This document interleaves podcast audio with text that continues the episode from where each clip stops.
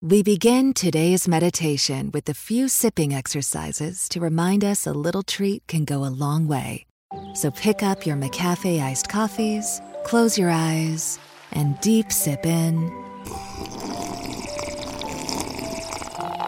And deep satisfaction out. Ah. Take a treat retreat at McDonald's. Right now, get a McCafe iced coffee in any size and any flavor for just 99 cents until 11 a.m. Price of participation may vary.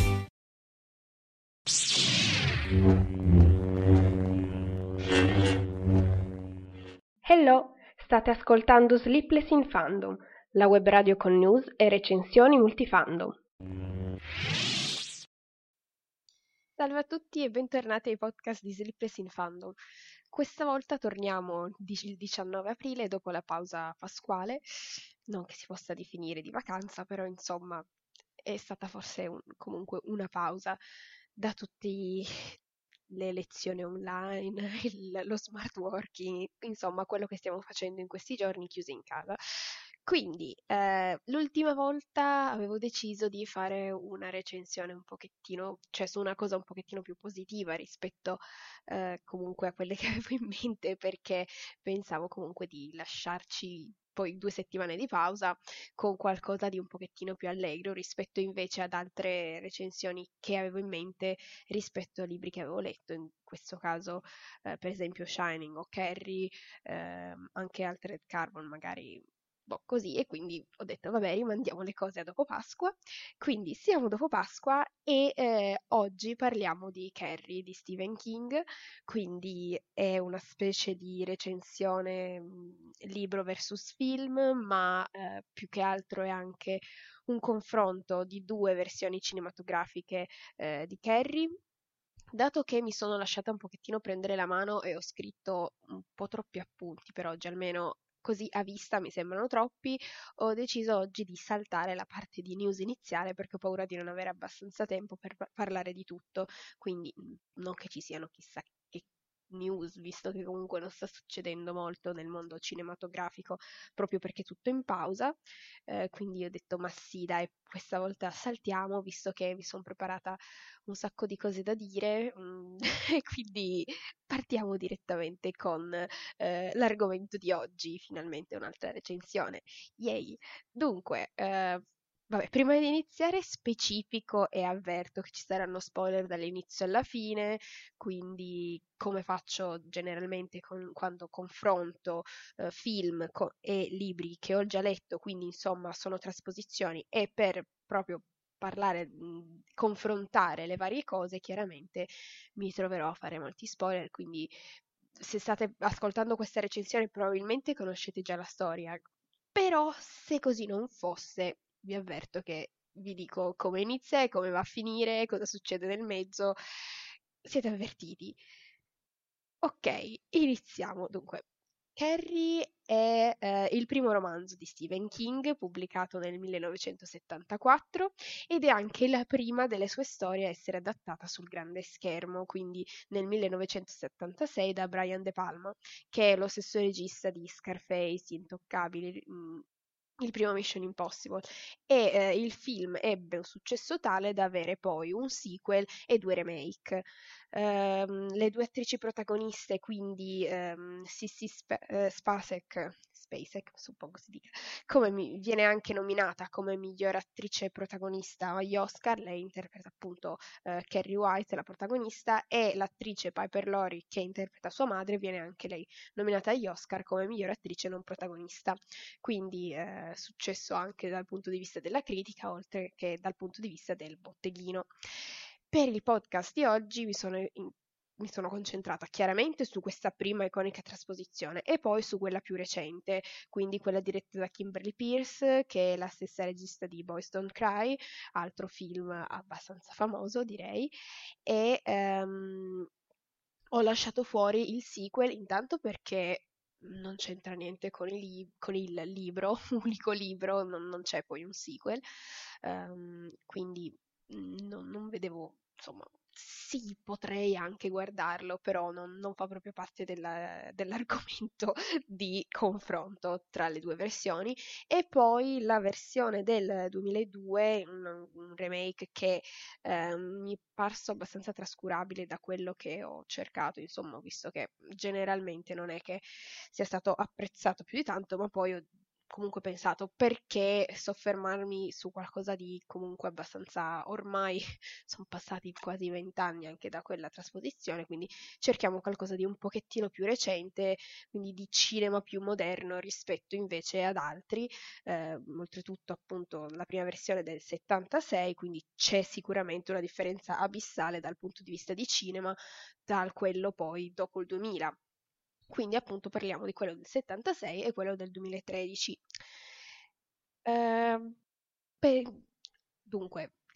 iniziamo parlando dell'inizio, quindi ehm, nel film del 1976 eh, iniziamo con praticamente come inizia il libro, c'è eh, la scena delle docce, mentre nella versione del 2013 si eh, inizia con una sorta di scena prequel che eh, porta subito lo spettatore in un clima un pochettino più horror e non più tranquillo, quasi come inizia invece nel 76, e eh, anche insomma tutto quanto, la colonna sonora, le inquadrature sono tutte quante fatte per enfatizzare l'inquietudine del personaggio della madre di Carrie, protagonista di questo, questa piccola scena prequel, che non sa che cosa stia succedendo mentre partorisce. E poi dopo questa scena c'è il titolo e inizia poi la storia. Uh, invece la prima versione ci accompagna un pochettino più mhmm, gentilmente all'interno della storia uh, con i titoli d'inizio, con una scena comunque di quotidianità, c'è la, mhmm, la lezione di educazione fisica che ci dà comunque già un'idea di come sia il personaggio di Carrie, che non è popolare, è abbastanza trattata male dalle altre, è un po' bullizzata,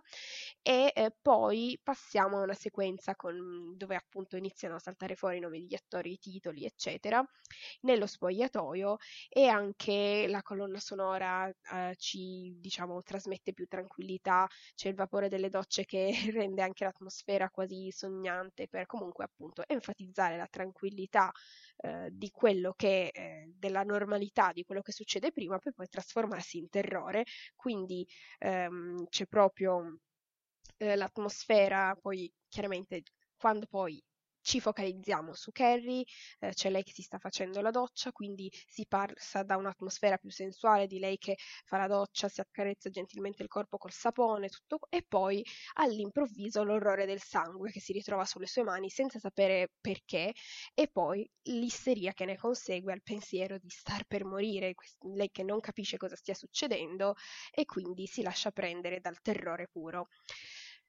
Personalmente ho preferito l'intro- l'introduzione alla storia come quella del 1976 perché sì, ok, è più come il libro, quindi chiaramente adesso mi metterò a dire è meglio perché è più come il libro. No, non è solo per quello, perché si sa che quando un lettore vede un film inizia poi a dire no, ma non è come nel libro, quindi non va bene. Non è sempre così, bisogna anche vedere come a livello visivo, cinematografico, insomma ci sono scelte, il regista e gli sceneggiatori interpretano la cosa in modo diverso da chiaramente eh, persona a persona e quindi insomma, però in questo particolare momento ho preferito la, la storia dell'introduzione al film del 76 perché eh, nel libro c'è una brevissima descrizione di un evento eh, sovrannaturale che è proprio un paragrafino, e poi eh, veniamo subito a focalizzarci sulla protagonista e su temi, uno dei temi comunque principali della storia, quindi il bullismo che subisce da parte delle compagne di classe e subito ehm, lo spettatore del film del 76 e quindi anche il lettore del libro empatizza di più con la povera Carrie che viene trattata con estrema crudeltà dalle sue coetanee eh, che inizialmente ci appaiono come le principali antagoniste della storia, ma solo dopo veniamo a conoscenza di, del personaggio della madre eh, di Carrie e del modo in cui tratta eh, la figlia, diventando poi la figura più negativa a livello comunque di importanza nella vita di Carrie. Quindi leggendo il libro io sempre mh, percepito durante la storia come principale cattiva della situazione proprio la madre di Carrie. Eh, certo, non che le sue compagne di classe siano tanto dei, dei personaggi positivi, assolutamente no, però eh, chiaramente essendo la madre un elemento costante nella sua vita ha senza dubbio un impatto maggiore su di lei. Quindi, eh, dopo aver analizzato vabbè, a grandi linee quello che succede in questa prima scena, vi racconto un pochettino la storia, eh, nel caso in cui non la conosciate, ma sicuramente, insomma, se state ascoltando il podcast fino adesso, dopo che vi ho avvertito di tutti gli spoiler che ci saranno, magari avete già un'idea di com'è la storia. Quindi Carrie è una sedicenne eh, disadattata, bullizzata, evitata perché considerata strana e diversa. E in questa prima scena a scuola eh, ha per la prima volta le mestruazioni dopo l'ora di ginnastica nelle docce e non ha assolutamente idea di che cosa siano. Le sue compagne di classe non appena si accorgono di questa sua eh, mancanza di informazione che viene quindi considerata ingenuità e quasi stupidità anche, eh, anziché comunque rassicurare la ragazza che è già terrorizzata, sta pensando, mh, ha detto adesso muoio dissanguata, è in un momento di estrema vulnerabilità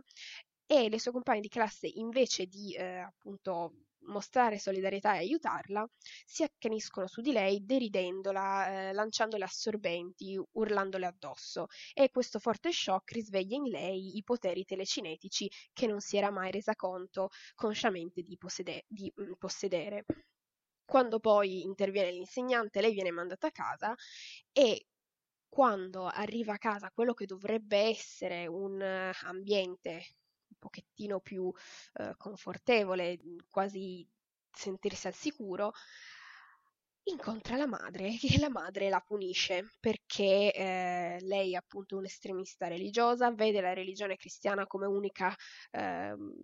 ragione di vita ma anche come insegnamento da seguire alla lettera che poi in realtà non segue la lettera, però si focalizza solo su quello e ehm, interpreta ecco, la religione come eh, qualcosa basata sulle punizioni e sul castigo divino, quindi punisce Carrie continuamente, la maltratta eh, e quando in, questo, in, questa scena arriva Carrie a casa e le dice di aver avuto le sue prime mestruazioni,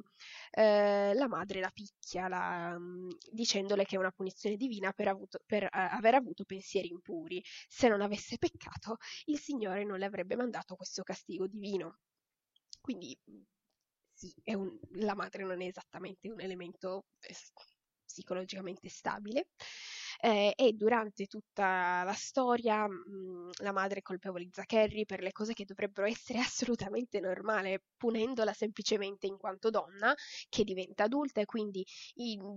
in ogni modo, secondo la mentalità di, di, questa donna, dovrebbe evitare le tentazioni che alla fine dovrebbero semplicemente essere una normale consapevolezza della sessualità, ma appunto la madre di Carrie le descrive come cose eh, da evitare, la lussuria che tenta i peccatori e quindi si accanisce su di lei ehm, e spesso la chiude nel sottoscala proprio a chiave, la sbatte lì, costringendola a pregare, a chiedere perdono e chiudendola con questa punizione eh, Carrie ogni volta viene terrorizzata, eh, quindi chiaramente percepisce la preghiera come qualcosa da temere piuttosto che qualcosa in cui cercare rifugio, come in modo non esattamente tranquillo cerca di farle sua madre. Ecco. E poi le al- altri personaggi importanti sono appunto le ragazze che hanno bullizzato Carrie, che vengono punite dall'insegnante che eh, interrompe eh, la scena di bullismo che sta eh, succedendo. In particolare c'è Chris, che è una ragazza viziata, pensa di avere l'intero mondo ai suoi piedi, di aver sempre ragione, e eh, rifiuta la punizione. I suoi genitori ovviamente appoggiano lei, non gli insegnanti chiaramente, ma questa cosa è abbastanza realistica, l'abbiamo già vista succedere nella vita di tutti i giorni, oltretutto il padre di Chris è un avvocato che cerca in tutti i modi di ostacolare il preside, mm, cercando cavilli qua e là per dire no, ma lei non può fare così a mia figlia, eh, e la, l'insegnante la tratta male, cose del genere. Proprio perché l'insegnante eh, le revoca poi eh, il biglietto per andare al ballo, il prom, il famoso prom delle scuole superiori americane. Ehm, e chiaramente inizialmente non glielo, non glielo revoca, però quando Chris eh, si rifiuta di partecipare alla punizione, poi le viene revocato il permesso di andare al ballo eh, appunto questo prom che è l'elemento ricorrente in un sacco di storie per adolescenti, eh, utilizzato spesso, quasi sempre, come l'elemento romantico eh, a cui punta poi la conclusione della storia. In questo caso invece viene utilizzato poi a scopi ehm, più horror, chiaramente, essendo un libro di Stephen King, ma eh, tutta la storia poi punta verso um, il prom. E per questo motivo Chris,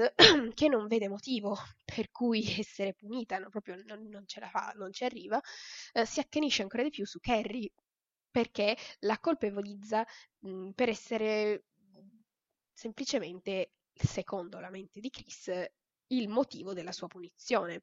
e quindi si organizza per ehm, avere un, un ulteriore ehm, atto di bullismo, per avere una vendetta nei confronti di Carrie, eh, cosa che poi chiaramente si ritorcerà contro di lei. Dall'altra parte c'è un'altra ragazza che eh, ci fa vedere la, l'altra faccia della medaglia, eh, delle ragazze comunque della classe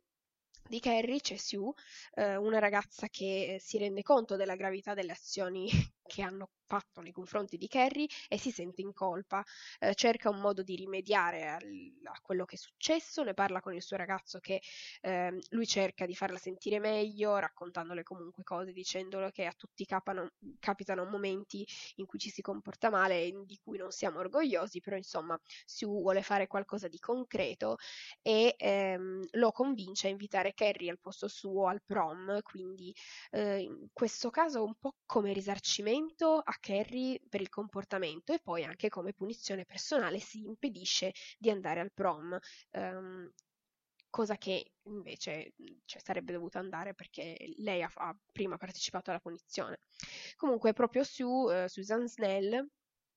che è un, altro personaggio importante perché racconta in parte le vicende nel libro. When you're a pro, your reputation is built and proven over time. That's why the Home Depot carries Loctite PL Premium Max construction adhesive, the strongest on the market. It stays 100% solid after curing. It won't develop air pockets. And like your reputation, it holds up over time. Right now, get 12 or more for the bulk price of only $8.53 each. Loctite PL Premium Max at the Home Depot. How doers get more done. Minimum purchase required, US only. Lei è una delle, rag- che, delle sopravvissute alla fine di tutta la vicenda e il libro comunque si conclude anche con il racconto da parte sua. Quindi ehm, Ah, ecco, poi vabbè, nel libro ci sono anche dei momenti in cui si interrompe eh, la narrazione per introdurre degli articoli fittizi che analizzano i poteri tele- telecinetici della protagonista e anche appunto parlando degli avvenimenti clou che poi caratterizzi- caratterizzeranno eh, la fine della storia di Carrie. Quindi ci sono questi elementi che Um, allora, non avendo letto tanti libri di Stephen King, ma avendolo scoperto relativamente da poco, e ho letto fino adesso solamente tre dei suoi libri, quindi ho letto eh, It, Shining e Carrie, mi viene da fare il paragone comunque con It, in cui vengono inseriti all'interno della storia dei momenti, addirittura dei capitoli in It, eh, in cui si raccontano dei fatti per rendere più um, realistica la storia. E in questo caso in Carrie vengono eh, inseriti degli stralci di um, articoli, di... Um, di studi, di saggi sulla vicenda di Carrie per eh, enfatizzare la veridicità dei suoi poteri mh, mm, telecinetici, ecco.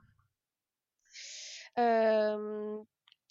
quindi la storia enfatizza e analizza comunque anche elementi tipici dell'adolescenza, della vita scolastica, la voglia di Carrie di essere accettata e la derisione continua perché è diversa. Eh, nella versione del 76 ci viene raccontata questa contrapposizione appunto tra quello che vorrebbe Carrie e la sua reazione quando non può averla. Ci mostra scene quasi perfette da sogno, proprio con anche la colonna sonora molto più tranquilla e sognante, eh, anche poi verso il finale lei, l'adolescente che va al prom, vede le sue aspettative realizzarsi, il suo sogno che diventa realtà e poi ci mostra quello che succede quando invece la situazione viene infranta e rovinata mh, e non più, lei non ha più il controllo della situazione e così si scatenano i poteri di Carrie per vendicarsi di tutti i soprusi subiti negli anni sia dalla madre sia dai, compa- dai compagni di scuola. Quindi eh, si passano da inquadrature, da scene che appunto hanno una colonna sonora un po' più tranquilla con eh, un'irrealistica tranquillità perché alla fine è quasi surreale, per poi appunto sfociare nel disagio eh, che potrebbe essere anche interpretato come semplice disagio adolescenziale, ma che appunto in questo caso è enfatizzato a causa del bullismo. Così ehm, questi passaggi di scena distruggono le aspettative false di vicende che vengono eh, idealizzate dagli adolescenti, come appunto il prom, questa questa enorme vicenda nella vita degli adolescenti, ehm, in contrapposizione comunque alla realtà delle cose, alla mancanza di controllo da parte di chi vive queste cose e eh, di queste, ok smetto di dire cose, di chi vive queste situazioni e la reazione esasperata di Carrie che eh, in questo caso può prendere in mano la situazione perché ha dei poteri che eh, ribaltano la sua in- situazione di impotenza e quindi eh, il film si concentra su questo aspetto lasciando comunque fuori altri elementi del libro, ma comunque è un racconto accurato di come le vicende portino poi alla scena finale resa con eh, un'atmosfera um, enfatizzata comunque dal rosso, c'è tantissimo rosso acceso e violento e chiaramente non a livello realistico perché viene proprio tutto quanto diventa rosso, poi ehm, lo schermo si spezza, sono, si vede da una parte Carrie, ehm, da una parte la scena, quello che insomma si, eh, ok, non so come si chiami, eh, probabilmente in inglese split screen, comunque qualcosa del genere, eh, e si, si contrappongono tutte le cose che succedono, ci fa vedere eh, da una parte lei come agisce e dall'altra che cosa succede e ehm, sì, insomma viene comunque fa- enfatizzato in modo ehm, non esattamente come viene descritto tutto il resto del film, che viene invece descritto in modo più lineare, eh, senza appunto eh, questa eh, regia, questo montaggio più um, dinamico della, della storia. Nel libro tutto quanto appunto ci indirizza verso quella scena, viene anticipata continuamente dagli articoli che interrompono la continuità della trama e spinge comunque il lettore a sospettare di tutto quello che succede, di, soprattutto delle cose positive che ogni tanto succedono, poche per carità, Carrie ha una vita non esattamente felice e eh, anche la crescita del personaggio che inizia gradualmente a prendere il controllo della situazione rendendosi conto delle proprie potenzialità che inizialmente appunto pensava di essere totalmente inerme, poi si accorge di avere qualcosa in più di diverso, realmente diverso da tutti gli altri Uh, in entrambi i film, comunque, l'unico personaggio femminile di tutta la storia a mostrare un minimo di solidarietà nei confronti di Carrie è l'insegnante di educazione fisica, quella che appunto uh, interrompe la scena iniziale e uh, cerca di punire le sue compagne di classe, di proteggere Carrie. Onestamente, nel, nel libro io personalmente non l'ho sempre percepita in modo troppo positivo perché anche lei giudica Carrie in un certo modo per la sua ingenuità, per la sua situazione e ehm, anche quello che cerca di fare esattamente come Sue per rimediare alla situazione iniziale non è sempre eh, visto dal punto di agisce perché è giusto ma anche per il senso di colpa più che altro è un'altra cosa che secondo me non la rende sempre un personaggio super positivo come invece viene enfatizzato nei film. Poi, ecco, nel film del 2013 viene invece enfatizzato il lato sovrannaturale della storia, quindi mh, mm, dedicando molto tempo a Carrie che prova i suoi poteri, li scopre, eh, va in biblioteca, si documenta, si allena a usarli e se ne serve per evitare i soprusi della madre, diventando sempre più, fron- più forte nel corso della storia, più consapevole di se stessa.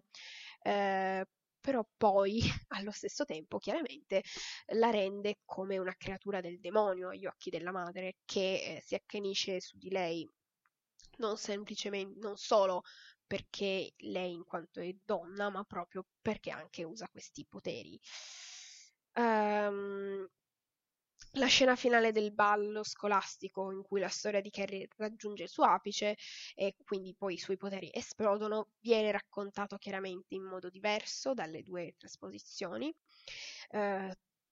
come dicevo, dunque, la storia, com'è che, cos'è che succede nel libro? Quando Carrie viene incoronata reginetta del ballo, dopo che Chris e il suo ragazzo truccano le votazioni per appunto portarla a essere eletta, lei sale sul palco con il ragazzo di Sue che l'aveva invitata e sopra lo, di loro ci sono due secchi pieni di sangue di maiale che vengono poi fatti cadere addosso a loro, così da ricreare l'umiliazione di Carrie che eh, subisce all'inizio con il sangue mestruale nella prima scena e poi alla fine con questi secchi pieni di sangue di maiale. E ehm, in aggiunta allo sconforto di Carrie e alla derisione dei compagni, eh, il ragazzo che è con lei viene colpito in, in, testa da uno dei due secchi e muore all'istante perché appunto si rompe l'osso del collo. Quindi al, in aggiunta alla derisione e all'umiliazione c'è anche eh, vedere l'unico che un pochettino le aveva mostrato qualcosa di positivo all'interno dei suoi compagni di classe morire davanti a lei. A quel punto le emozioni di Carrie sono fuori controllo, lei dapprima cerca di scappare, ma poi l'umiliazione si trasforma in rabbia e mh, mm, esplodono i suoi poteri così da punire i suoi compagni, chiudendoli all'interno della scuola e dando fuoco all'edificio. Però poi chiaramente i suoi poteri sono fuori controllo e mentre torna a casa distrugge anche parte della città. Eh, quando poi arriva a casa cerca conforto nella madre, che ovviamente essendo un personaggio abbastanza negativo, non le dà il conforto e l'amore materno, ma anzi tenta di ucciderla. E allora Carrie si ritrova a uccidere la propria madre per poi incontrare eh, fuori da casa Sue che tramite un contatto telepatico che avviene verso proprio eh, gli ultimi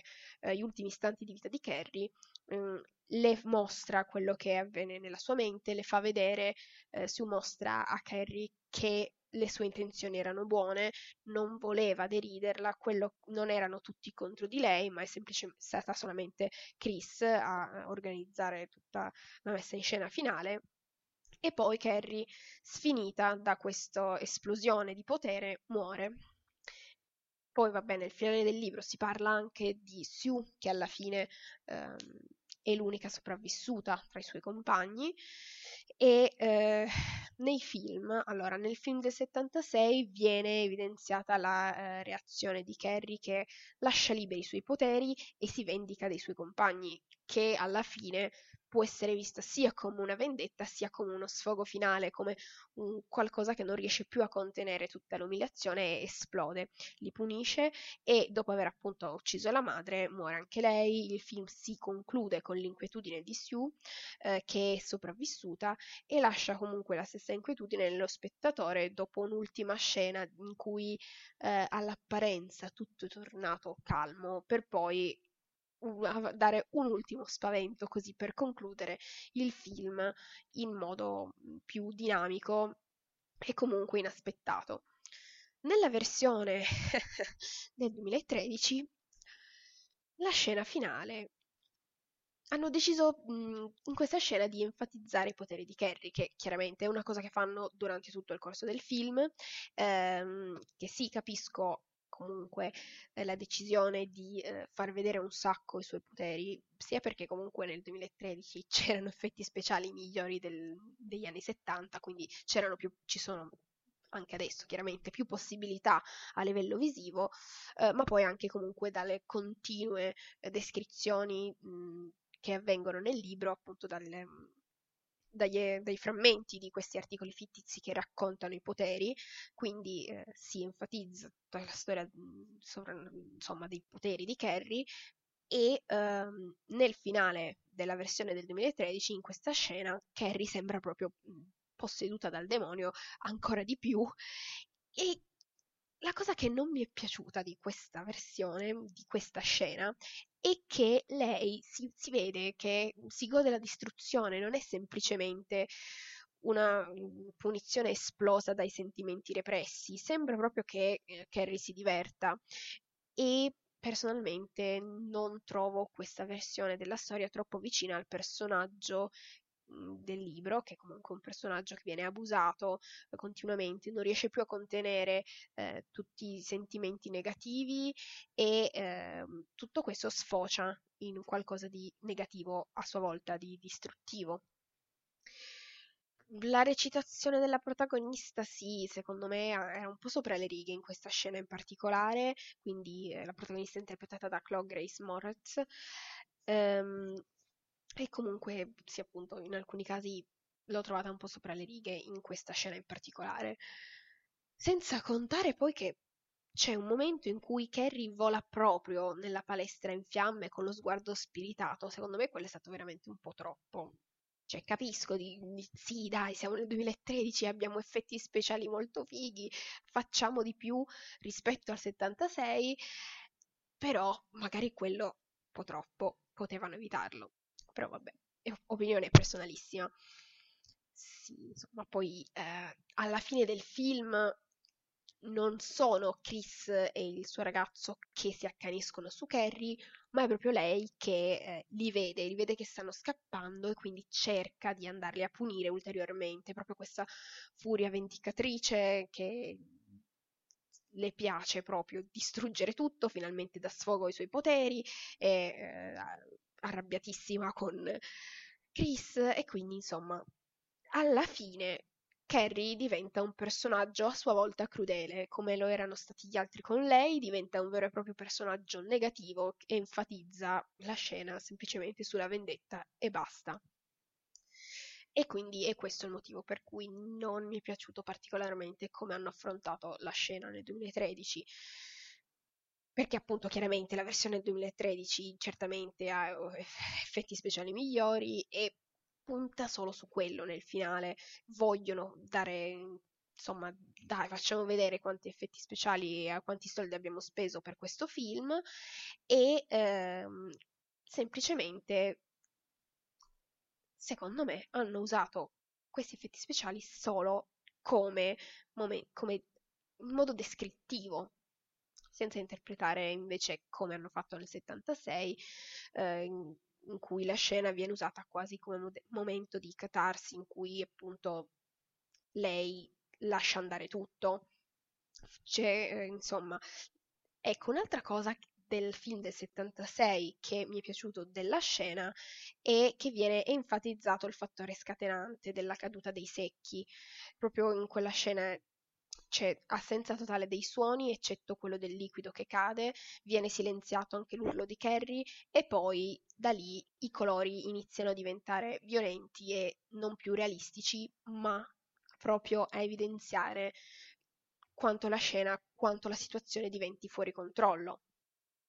Quindi quello che dico è che secondo me la versione, secondo la mia chiaramente umilissima opinione, la versione del 2013 sarebbe potuta,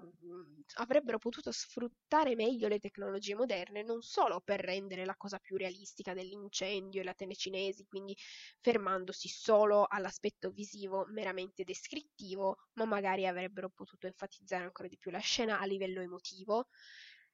e non semplicemente come violenza gratuita. Perché c'è comunque uno scopo dietro tutto quello che mh, succede uh, nel personaggio di Carrie. E quindi citare magari anche in questo caso alcune cose del film originale, perché si vede, si vede tantissimo che uh, i due film hanno un sacco di parallelismi, vengono citate alcune cose, eh, alcune scene, anche come muore la madre eh,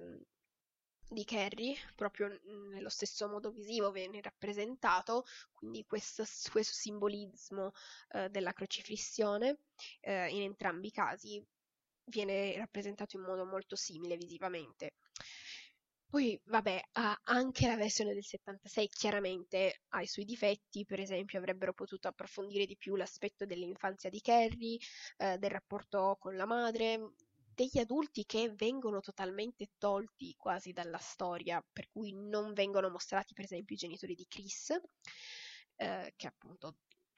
danno manforte a Chris dicendogli praticamente che quasi ha ragione, semplicemente sono infastiditi ecco, dalla punizione della figlia perché non le fanno capire la gravità della cosa.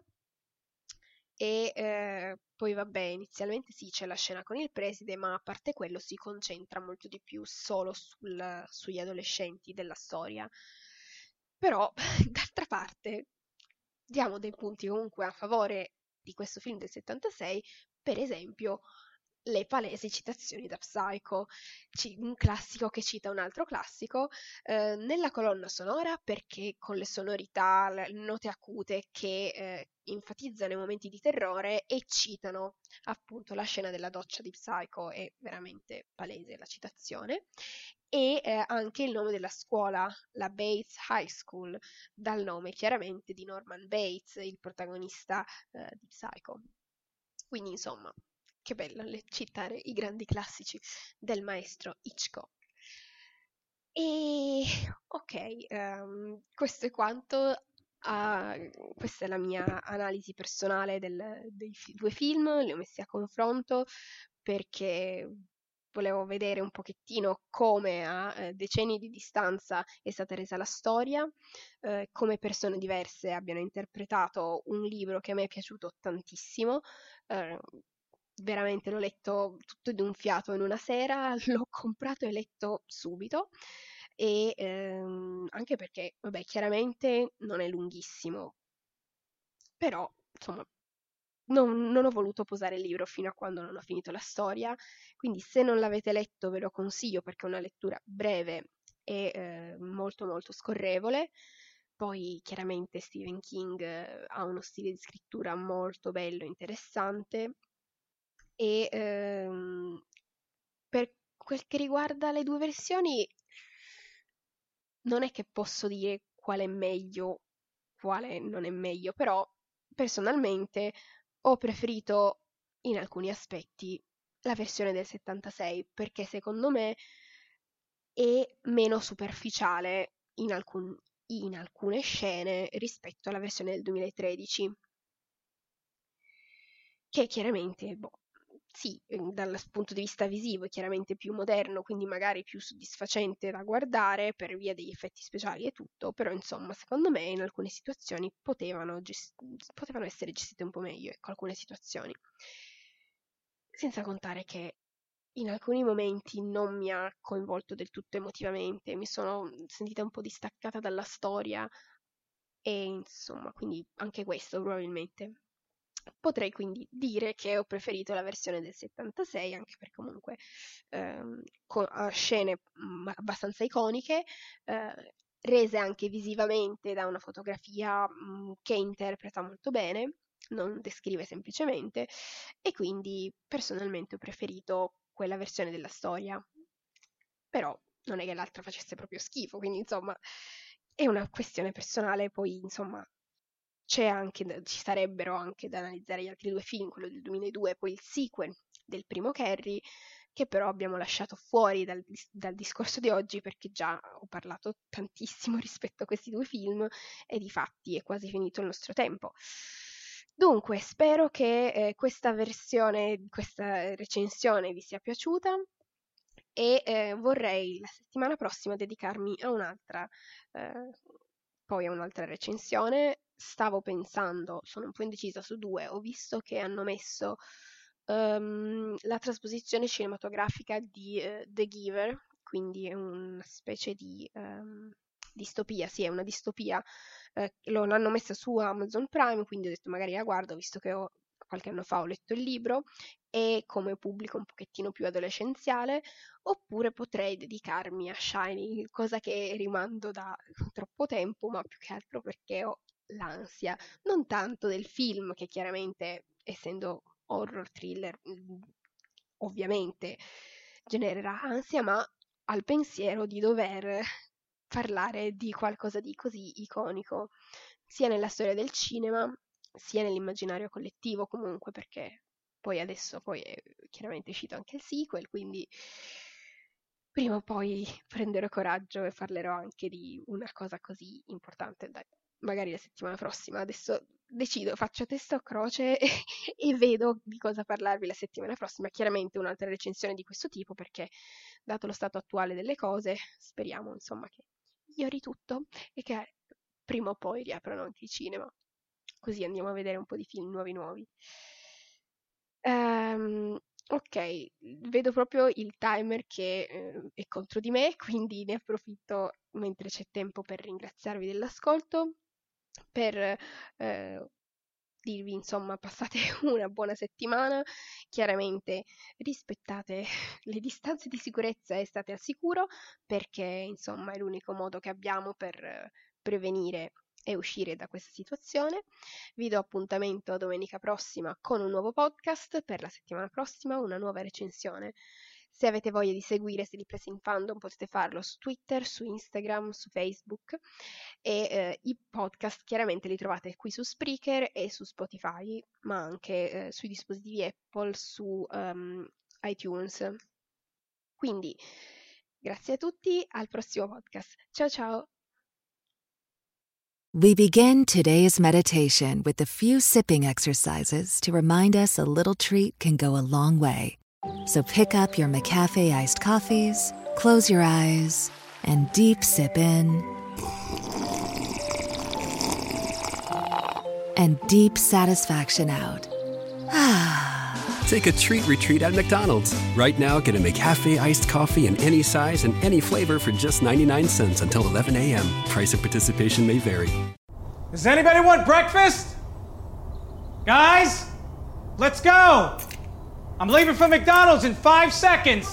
Why didn't you start with that? The Breakfast Stampede Meal. It's only at McDonald's, where there's a meal for every morning. And nothing says morning like a classic sausage McMuffin with egg. Right now, get this all-time favorite for just two bucks on the one, two, three dollar menu. Price and participation may vary. Cannot be combined with any other offer or combo meal. Ba da ba ba ba.